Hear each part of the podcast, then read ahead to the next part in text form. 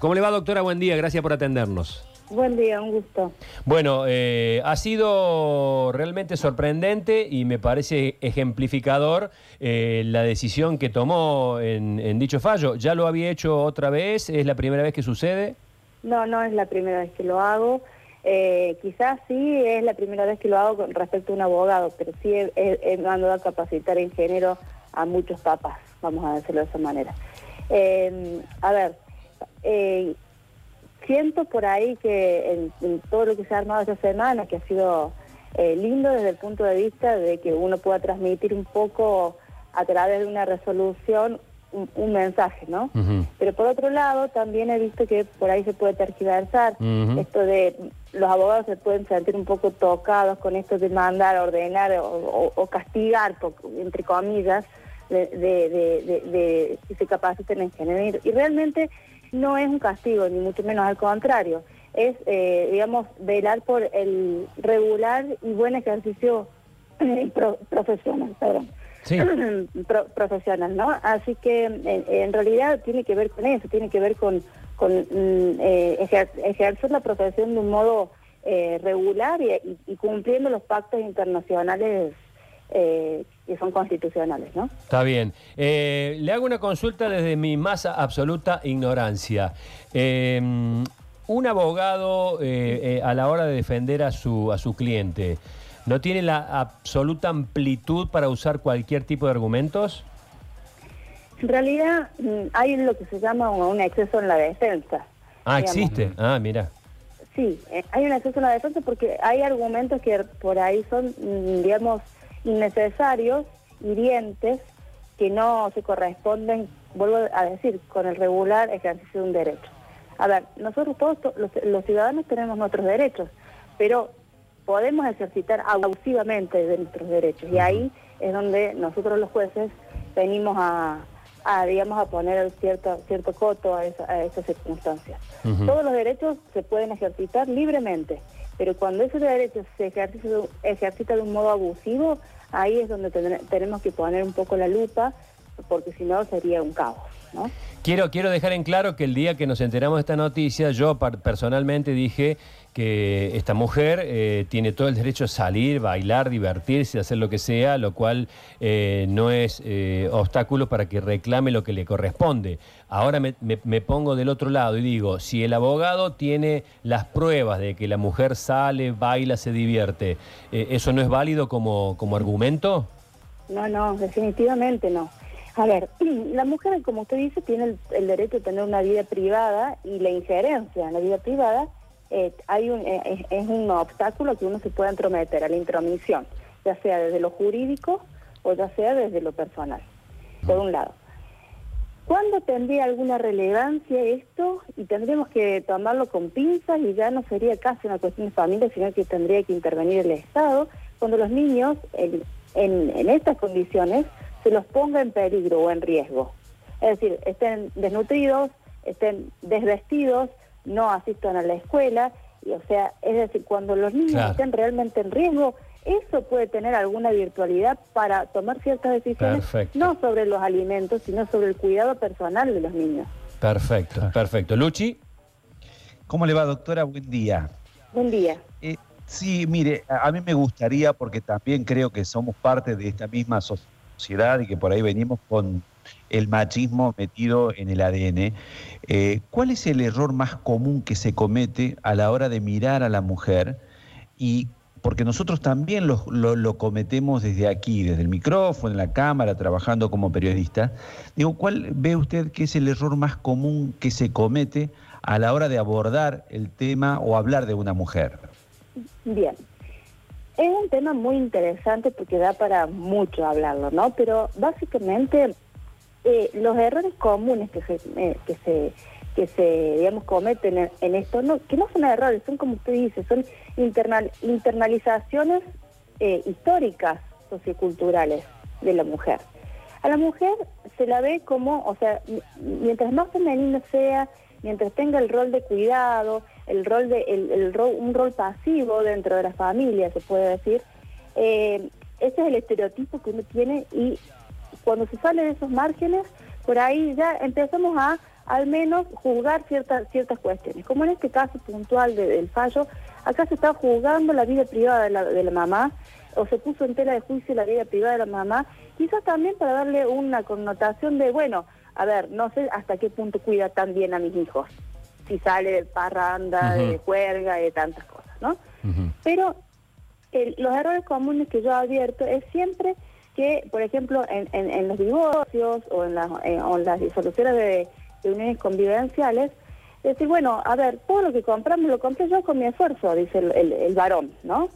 Lo compré yo con mi esfuerzo porque ella tenía un trabajo que ganaba muy poco y lo poco que ganaba se lo gastaba en ropa. Eso que parece un argumento, digamos, un argumento, vamos a decir así, tiene una falacia, eh, eh, digamos, eh, en su ADN, vamos a decir, en su origen, que es que negarle el valor del trabajo o el valor del cuidado que la mujer hace. Es decir, si la mujer limpiaba la casa, cuando no tiene valor, porque él es el que era el, hombre proveedor en este caso. Y la mujer simplemente tenía un, papel, digamos, muy pasivo en la familia. Es decir, eh, colaboraba poco, no generaba recursos. Esto de generar recursos por ahí tiene, tiene, tiene una perspectiva muy, eh, digamos, eh, económica de la cuestión, pero tiene, es muy machista porque el hombre normalmente es el que genera recursos y la mujer normalmente es el que se encarga del cuidado de la casa, más allá de su trabajo individual. Normalmente la mujer es la, normalmente digo porque hay muchísimas excepciones, ¿no? Pero normalmente la mujer es la que aporta económicamente mucho menos que el varón. Normalmente la mujer aporta eh, el cuidado, la limpieza, eh, el sostén del hogar desde un punto de vista moral y el hombre, bueno, hay que sostenerlo para que pueda seguir proveyendo.